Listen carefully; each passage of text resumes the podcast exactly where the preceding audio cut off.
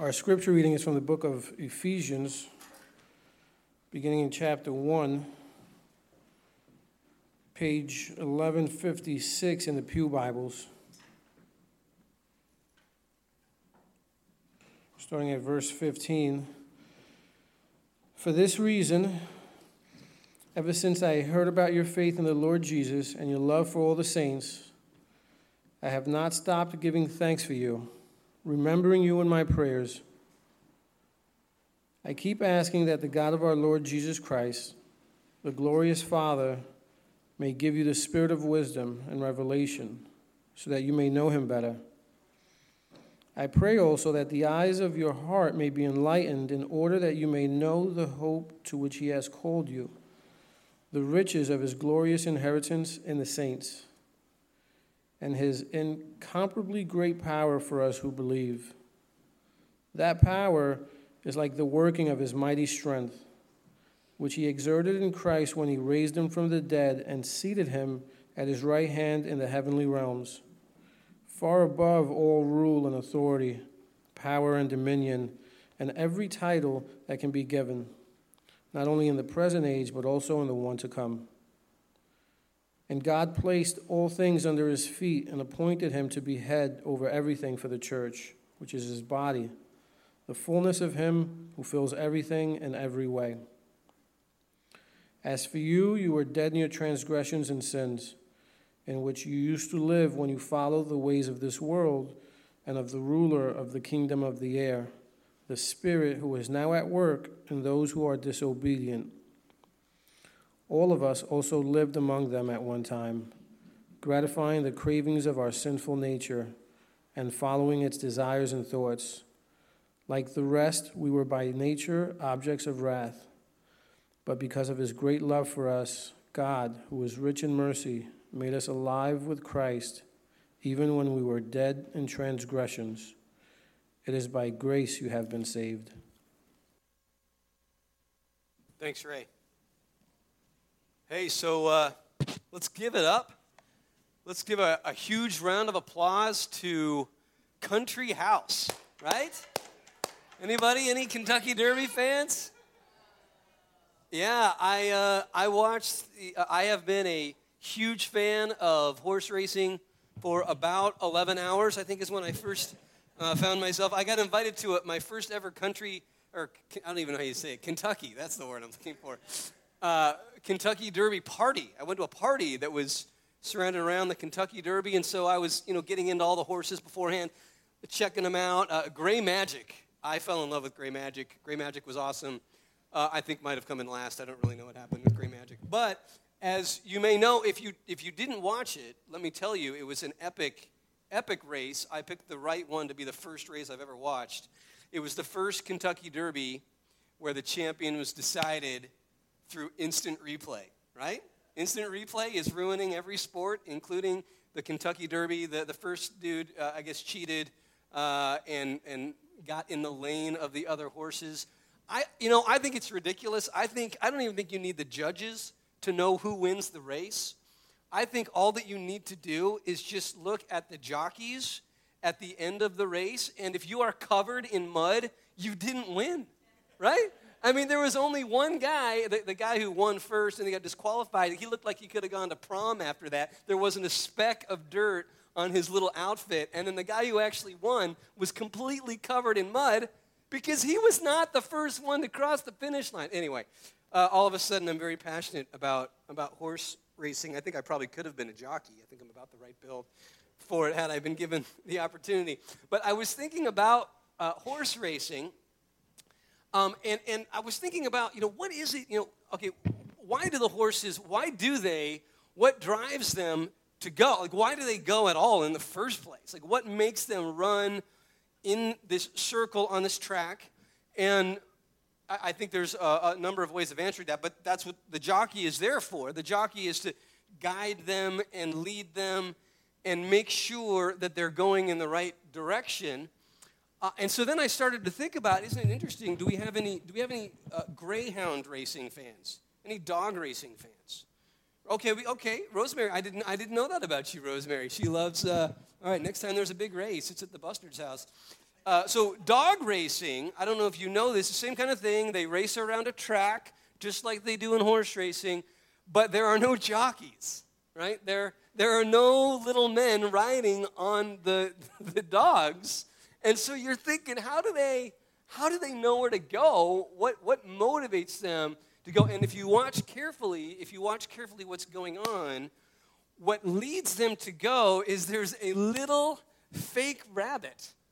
It's a little fake rabbit that is attached to a stick, and then that stick is attached to this little mechanical track which zips the little fake rabbit around the track ahead of the dogs, and they just chase after the rabbit with everything that they have. Now, sometimes there's some interesting YouTube videos of this. Sometimes the mechanical rabbit fails, the mechanism breaks down, and the dogs catch up with the rabbit, and then you've just got like 20 dogs just pouncing on this fake rabbit. I'm not making this up. You can Google this on YouTube and you can watch this. But normally, what happens is that this rabbit is racing around the track and it is always just out of reach. And these dogs, they're given everything that they've got, and that rabbit is just out of reach. And as I watched YouTube videos of greyhound racing this past week, I started to think to myself, I think what I see here is a modern parable for life.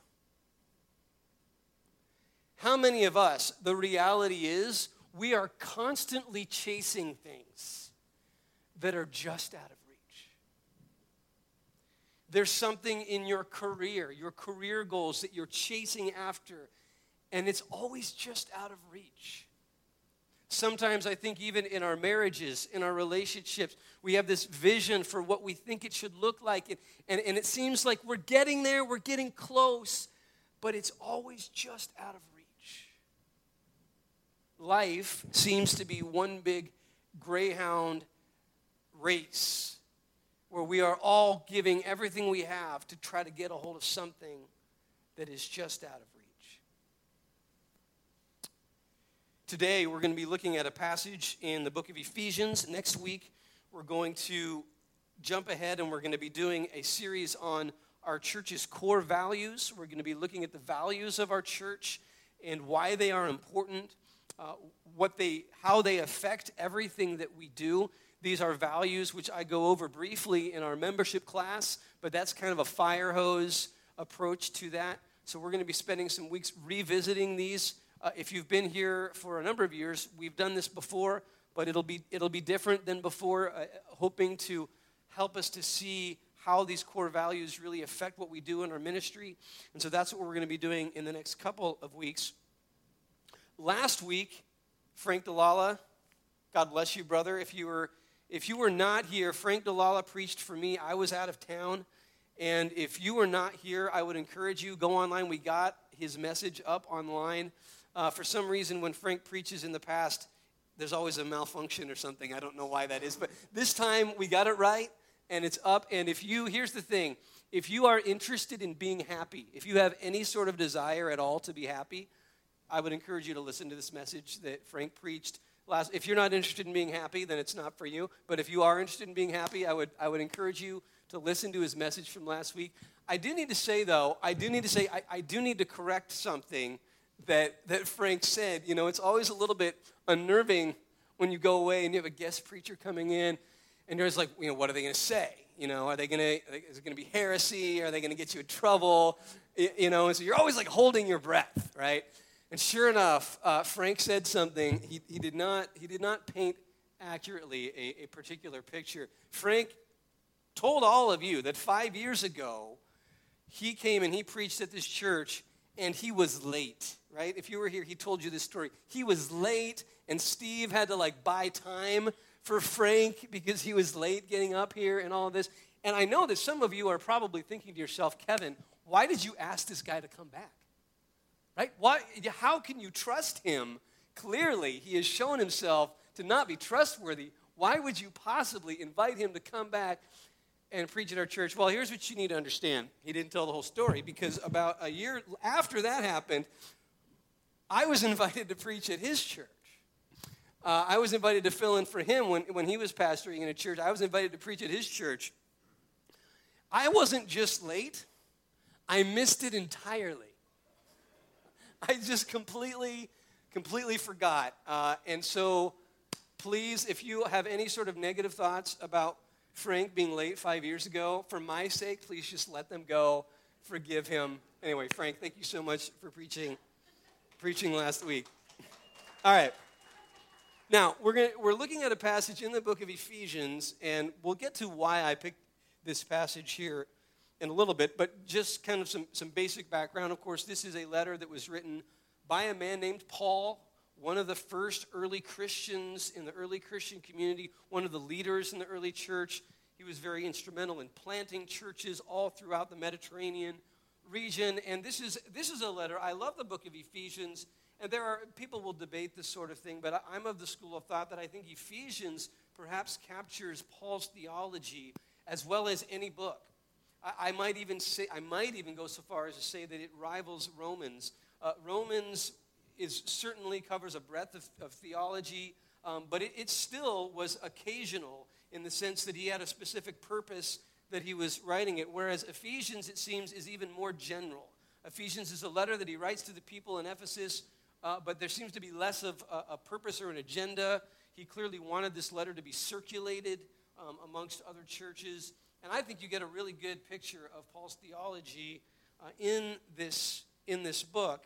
And what he does in the beginning, you'll see he's writing to this community in the city of Ephesus, which is a, a town in modern day Turkey, on the coast of modern day Turkey, the city of Ephesus. And he's writing to the church there, and we see that he tells them that he's praying for them. He tells them that he's praying for them. We see this here.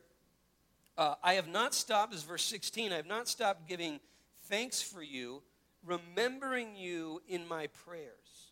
And then he goes on, he says what he prays for. Verse 17, he says, I keep asking that the God of our Lord Jesus Christ, the glorious Father, may give you the spirit of wisdom and revelation.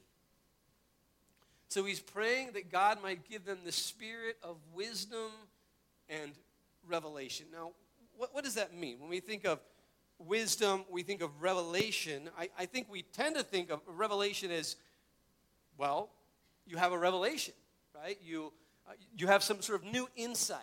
Uh, you have a new idea. You know, maybe you're, you're uh, you're having some sort of challenges at work and you're not sure how to fix the problem, and, and then you have a revelation. This new idea comes to you, almost like downloaded into your brain.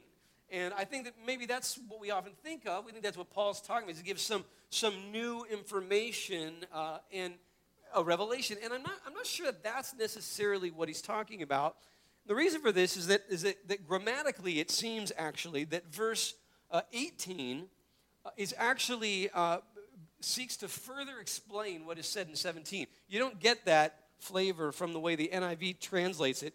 The NIV likes to translate the, the scriptures in little bites, little nuggets, um, so that it's a little easier to kind of take in. The thing about Paul is that he has these incredibly long run on sentences. And so, for example, in this passage here, the sentence doesn't actually end until I think verse 22 or 23. It's one big run on sentence. And so it seems actually that verse uh, 18 is uh, seeking to further explain what he said in verse 17. Let me read to you what the ESV, the English Standard Version, says, translated. It says, I pray uh, that God may give you the spirit of wisdom and revelation in the knowledge of him, having, your eye, having the eyes of your heart enlightened that you may know what is the hope to which he has called you, what are the riches of his glorious inheritance in the saints, and what is the immeasurable greatness of his power towards us who believe. You see, that, that's what he's saying it means to receive the spirit of wisdom and revelation, is all of that. So let me just sort of sum up what I think, I think an easy way of summarizing what he means when he prays that that they would have this spirit of wisdom and revelation. He is praying that they would be transformed by the things of God. He's praying that they would be transformed by the things of God. verse 18, he says, I pray that the eyes of your heart may be enlightened. See, we need to realize that here. We're, we're talking about here, again, when we think of revelation, we tend to think of some sort of information that now comes into our minds, but he's talking about the eyes of your heart. And when it comes to your heart, this is important. Your heart doesn't just receive information, your heart is something that needs transformation. So he's talking about an inner transformation that goes beyond just learning something. Uh, I can give you an example of the difference between transformation and information. Um, smoking, everybody here knows that smoking is bad for you. Everybody knows that. Even people who smoke. They know that smoking is bad for you. It's not information that a person who is smoking needs, right? They know it's bad for you, but it hasn't gotten into the heart. That reality hasn't worked its way into the heart. Sometimes what it takes is for them to see someone they love die of lung cancer. And then that helps to bring transformation at an affective level. So it's different than just knowing something. And that's really what Paul is talking about here. He wants us to be transformed by the things of God. Now, what, what are these things of God that we find in these verses that Paul is hoping will transform us? And the first one is this Paul is hoping, Paul is praying that we would be transformed by an undying hope. We would be transformed by an undying hope. Again, just in verse 18, I pray also that the eyes of your heart may be enlightened, in order that you may know the hope to which he has called you. You know, the reason why I picked this passage is we're going to see this emerges throughout this passage is I chose it in light of Easter. Here we are just a couple weeks after Easter. And Easter is a day that we celebrate, but it's really a day that we should continue to celebrate. In many respects, every Sunday is a day to celebrate what happens on Easter, but particularly in the weeks that follow Easter Day is a time for us to celebrate what Easter is all about. And, and here's, here's what Easter is about Easter is about hope. Easter is about ultimate hope. Easter message is, is pretty simple. No matter how bad things get, there is always hope. You see, friends, and that's something that I think is really uniquely Christian because we have the resurrection of Jesus is like nothing else in any other religion, and it is this incredible foundation for hope that not even death can put an end to our hope. You know, for Christians, this is important for us to know here. When we think about, we long for things to be better, for Christians, it is never a matter of if, it is only a matter of when. It's never a matter of if, it is only a matter of when. It might be in this life, it might be in the next life, but as you become transformed by the hope of God, the difference between this life and the next life starts to become one. One of my favorite writers who passed away a few years ago, and he's known, Dallas Willard, for being someone who who seems to have really tapped into the presence of God. And the joke is that when he died, we're not sure if he would have realized that he died because the transition would have been seamless for him. When you come to know the hope of Easter, you know that, that the problems that you're facing, it's never a matter of if, it's only a matter of when. When you take the heart of Easter and it transforms you, here's what you're going to realize your retirement is secure. How many of us worry about retirement? You worry about retirement. Am I going to have enough for retirement? The answer is if your hope is in Easter, you will have enough for retirement because here's what you need to realize is that for Christians retirement doesn't come before death. It comes after death. That's that's when we live. That's when we live this life of complete and total rest and freedom in the presence of God. You see, we, we, we think of retirement as I've got to try to squeeze in my retirement before I die. Right? I got to squeeze it in. I know I'm going to die soon, so I got to squeeze it in. But you see, when you're transformed by the undying hope that is revealed to us Easter, you realize that your retirement is secure. How many of us, fear of tomorrow steals today's joy? Isn't that true? For many of us, the fear of tomorrow steals today's joy. That many of us, like, things are fine now. And there's all kinds of things to celebrate, all th- kinds of things to be joyful about, but we're afraid of tomorrow. We're afraid of what's going to happen tomorrow. And that steals our joy for today. Now, here, here's, what we're, here's what we're taught. I think sort of a secular mindset. And there's some merit to this, though I don't think it ultimately works. And here's, here's what the, our secular society tells us is to live in the present, right? Live in the present. Right? Don't, don't, don't, don't worry about the future. Live in the present. Now, I mean, there, there is some merit to that for sure. But here's the problem. I just don't think it's really possible. In fact, I was reading, uh, I'm reading a book on conscious, well, it's talking about consciousness, and it's talking what like what is consciousness and you know, do, you know, do animals have consciousness or do some animals have consciousness and others don't have consciousness? You know, we have consciousness and where's the line? What's the, what's the difference? And one school of thought suggests that one of the unique differences between human beings and most animals, or a lot of animals, I don't really know, is precisely our ability to see the future, to think about the future and the past, that we don't just live in the present that might actually be part of what really marks us out as unique in the animal kingdom. Now, what I want to say is if that's what marks us out as unique, then good luck on trying to not be that way. Good luck on trying to not be that way. I mean, if that is fundamental to who we are, good luck in just trying to live in the present.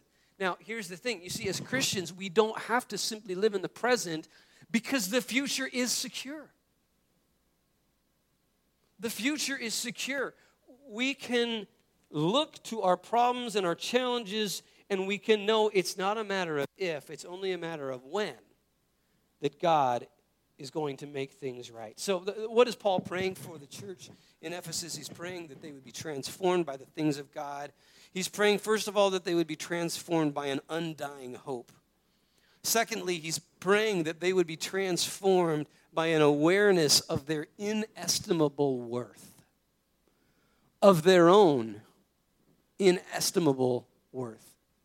Again, this is still in verse 18. I pray that the eyes of your heart may be enlightened in order that you may know the hope to which he has called you, the riches of his glorious inheritance in the saints. Look at this the riches of his glorious inheritance in the saints. Now, you might think this is talking about what our inheritance is, but if you look carefully, it's not. It's talking about what God's inheritance is. His inheritance in the saints. What it's saying is that God's inheritance is you. God's inheritance is me. When you think of the word inheritance, what do you think of? You think of, well, you know, inherit, I'll get money. Uh, you know, when I receive my parents' inheritance from my parents, I get their money, um, I get their vacation house, get grandmother's piano, you know, whatever. You, you have this inheritance. What this is saying is, is that God has an inheritance. God has something that He is looking forward to having fully and completely. And do you know what it is? It's you and it's me. God's inheritance what, what this is talking about is our inestimable worth and value before God. Jesus tells a, a, a parable. He tells a parable about a man who discovers a treasure, treasure buried in the ground. And this treasure is so valuable that he goes and he sells everything that he has in order to buy the plot of land that this buried treasure is buried in so that he can have the treasure. Jesus, as he's telling this parable, he's actually using an image that would have been common to the people living in Palestine at that time. This actually happened quite frequently, that Palestine over the centuries had been a place where that had been in turmoil, where different nations would come and different peoples would come and conquer, and then another nation would come and conquer, and another nation would come and conquer. And if you were living in the land, oftentimes what would happen is you know you're about to get attacked, you're about to get uh, uh, conquered. And so what people would do is they would take their valuable treasures, they would bury them in the ground with the hope that later on they might be able to come back and dig up their treasures, but those who came to occupy wouldn't know that they were there oftentimes they never got the chance to do that. And this was happening just constantly over time. And so in the time of Jesus, you could go, you'd be walking around the land of Palestine, and in the field, you could find these treasures. And so Jesus is using that as an analogy, and he's talking about somebody who goes and they find this treasure in the ground, and it's so valuable that they sell everything that they have in order to get the field that has that treasure in it. Now, he says that that is what the kingdom of God is like. Now, the reality is, it's there are disagreements on how one can interpret that. Some will interpret it as saying that that's a passage that's talking about what it means to follow Jesus. That when you come to realize how valuable Jesus is, then you're gonna you're gonna give up everything, right? You're gonna give up everything in order to follow Jesus. Jesus is the treasure, and you're gonna sell everything that you have in order to get Jesus. But you know, the reverse is also true. That parable perfectly explains to us what his entire mission was about. The God Himself came to earth and He found an inestimable treasure, and that's you, and that's me. And not only did he give everything that he had, he gave his very life for us. You see, Paul is praying that we would be transformed by the reality of our inestimable value before God. Friends, how, how many of us, here's just the reality, how many of us are still looking for our worth and our value in something else? How many of us are looking for our worth and our value to be affirmed by those around us? And when that's the case, this is why we're so sensitive to criticism. When you're sensitive to criticism, that is a sign that you're seeking your worth and your value in those other than God Himself. It's you not realizing that God already sees you as having inestimable value. And that's what Paul's praying. He's praying that the church in Ephesus that they would come to see their inestimable value before God. Paul's praying they would be transformed by the things of God, transformed by this undying hope, transformed by an awareness of their inestimable value, and finally that they would be transformed by the incomparable power of God. Again, beginning in verse 18, I pray that the eyes of your heart may be enlightened in order that you may know the hope to which he has called you, the riches of his glorious inheritance in the saints, and his incomparably great power for us who believe. Incomparably great power, right? A power that you cannot compare anything to it, right? Now, there, so there are things in life that you can compare that are comparable, right? So, right now, my family is expanding. So, we are looking at vehicle options and uh, looking at different minivans, and there are comparable automobiles, right? You've got like the Honda Odyssey and the Toyota Sienna. You've, you've got these different ones that, you know, some have some features that are nicer than others, whatever, but, but they're comparable. But I'll tell you what is not comparable to the Honda Odyssey in terms of carrying a family around is my Honda Civic. Right? That's not comparable. The Honda Odyssey is incomparably greater for carrying a family around than the Honda Civic is. Um, in fact, you know, you ever notice when, when something is just incomparably greater, it almost makes you laugh? You just have to laugh at it. I, I remember when I was living in Colorado, I went to church and I was in this, this young adult kind of group, and it was my first time there, and I, I was introduced to this guy named Rob Kazeski his name, and we subsequently became friends. But this is the first time I met him. I just started talking with him, and somehow it comes up that he plays tennis. And I'm like, I said, I said, oh, I play tennis too. We should go play tennis sometime. And I'm not kidding. Like, I think I was the new guy, so everybody was kind of listening in. And the whole room just starts laughing. They're laughing. I'm like, I'm like, what? Well, as it turns out, Rob Kazeski, his senior year in high school, was the number one tennis player in the state of Colorado. He's a professional who he trains tennis players, right? And so they're laughing because this is a joke. Kevin Hanley is going to play tennis against, and we did. We went out and we played one time. And uh, basically, the rule he, he said, if you can get 10 points off of me before I beat you in straight sets, I'll buy you a burrito. And I did. I got 10 points. He beat me 6 0, 6 0. I think he double faulted all those 10 points. I don't remember. But anyway, I mean, he is incomparably greater than me. And, and this, this, is what, this is what Paul wants us to see here is that the power of God is incomparably greater than any other power. In fact, it, it, it's so much better that you can almost just kind of laugh at what other powers might rear their head in your direction.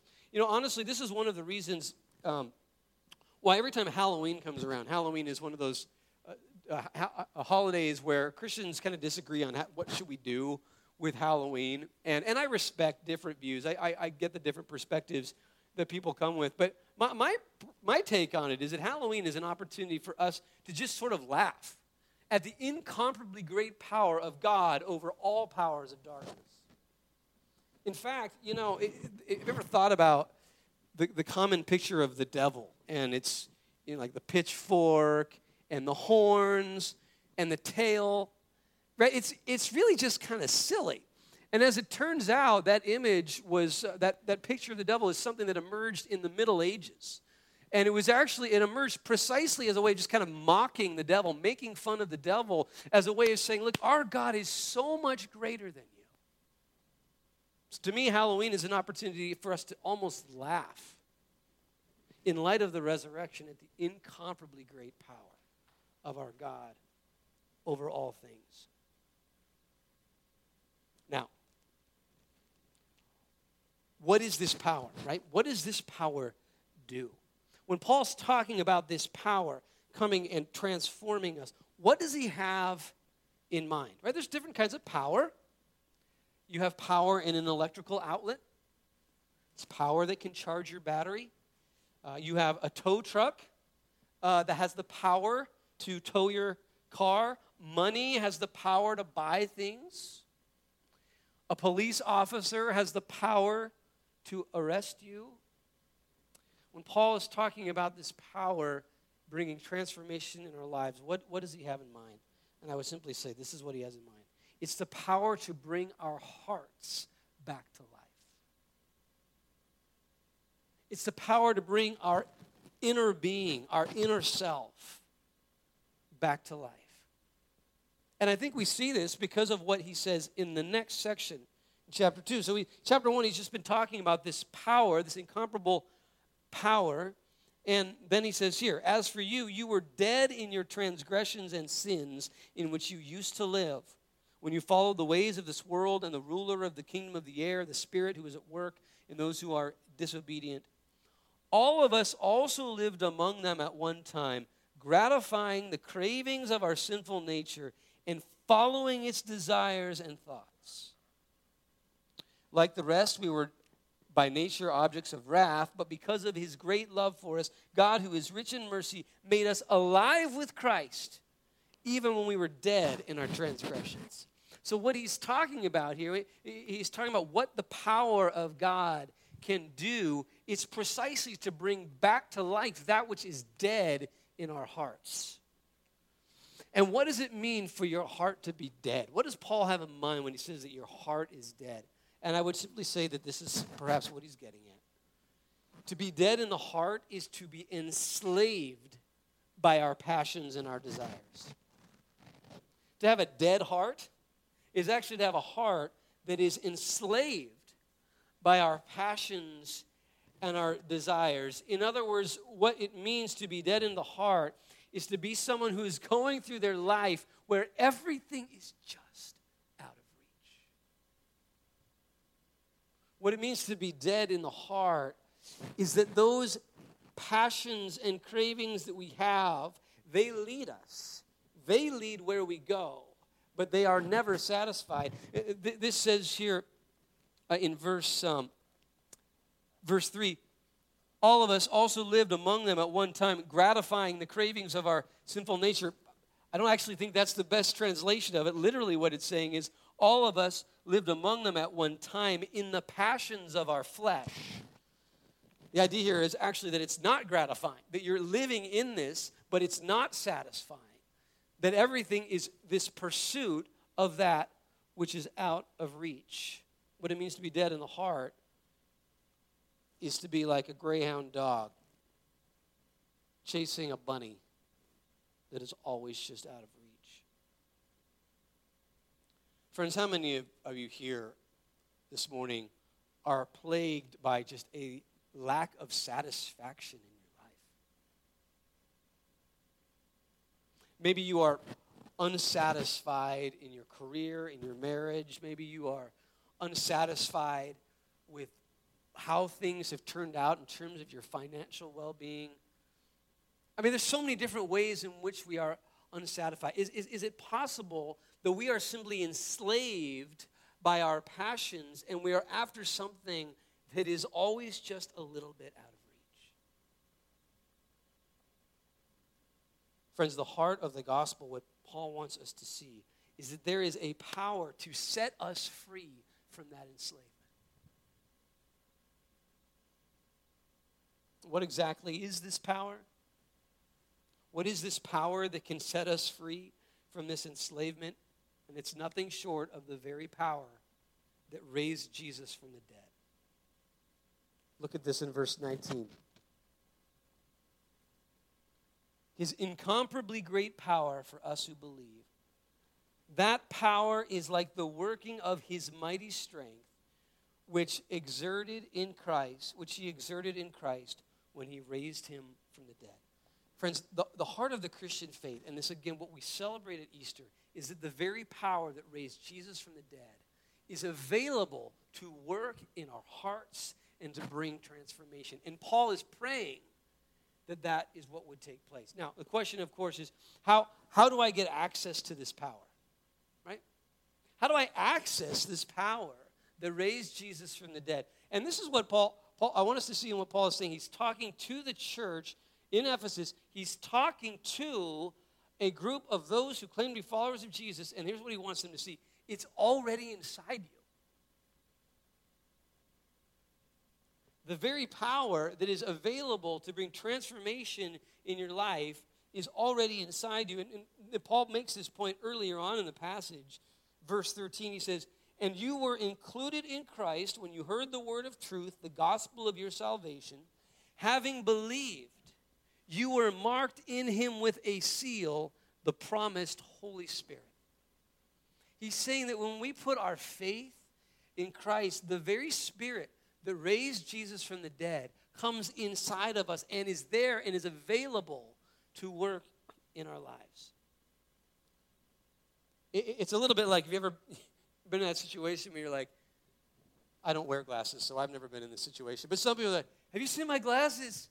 I can't find my glasses. Right? Where are my glasses? And they're, they're like, Oh, they're on your face. Right? I think this is what Paul wants us to see, right? Where is the power? Where is the power of God to work in my life? He's saying it's already inside of you. Now, here's the point where you might feel discouraged, right? You might feel discouraged because you're saying to yourself,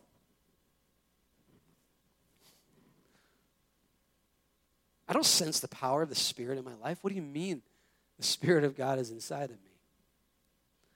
And again, I think this is why it's instructive to notice here. I think Paul anticipates this. Because look, again, who is Paul praying for?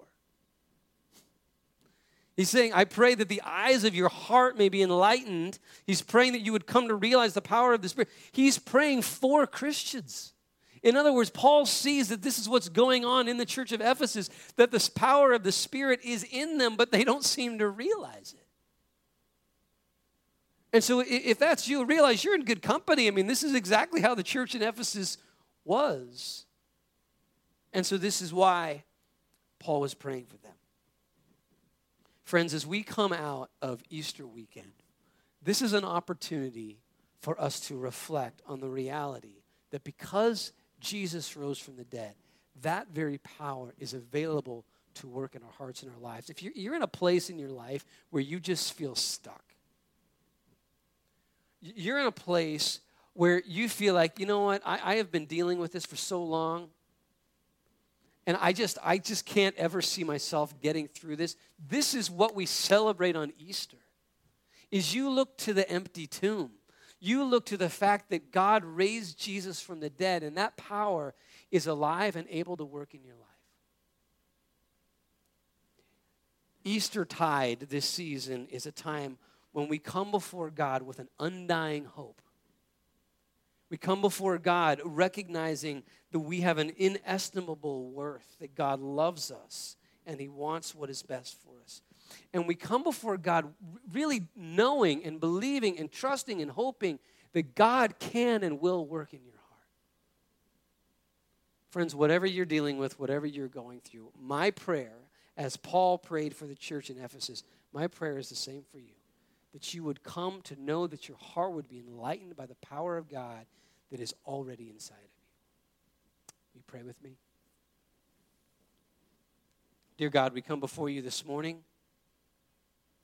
as a distracted people. God, we're looking for our glasses, but they are already on our face. We are looking for the power to bring change in our heart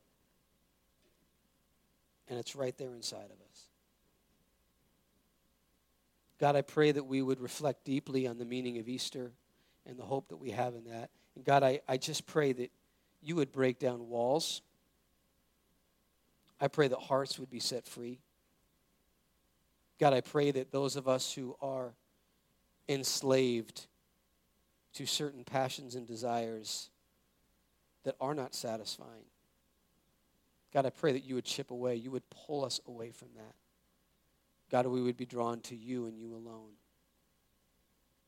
God, I pray that we would find that you are everything that we need and that you have the power to bring us to you. We pray this in Jesus' name.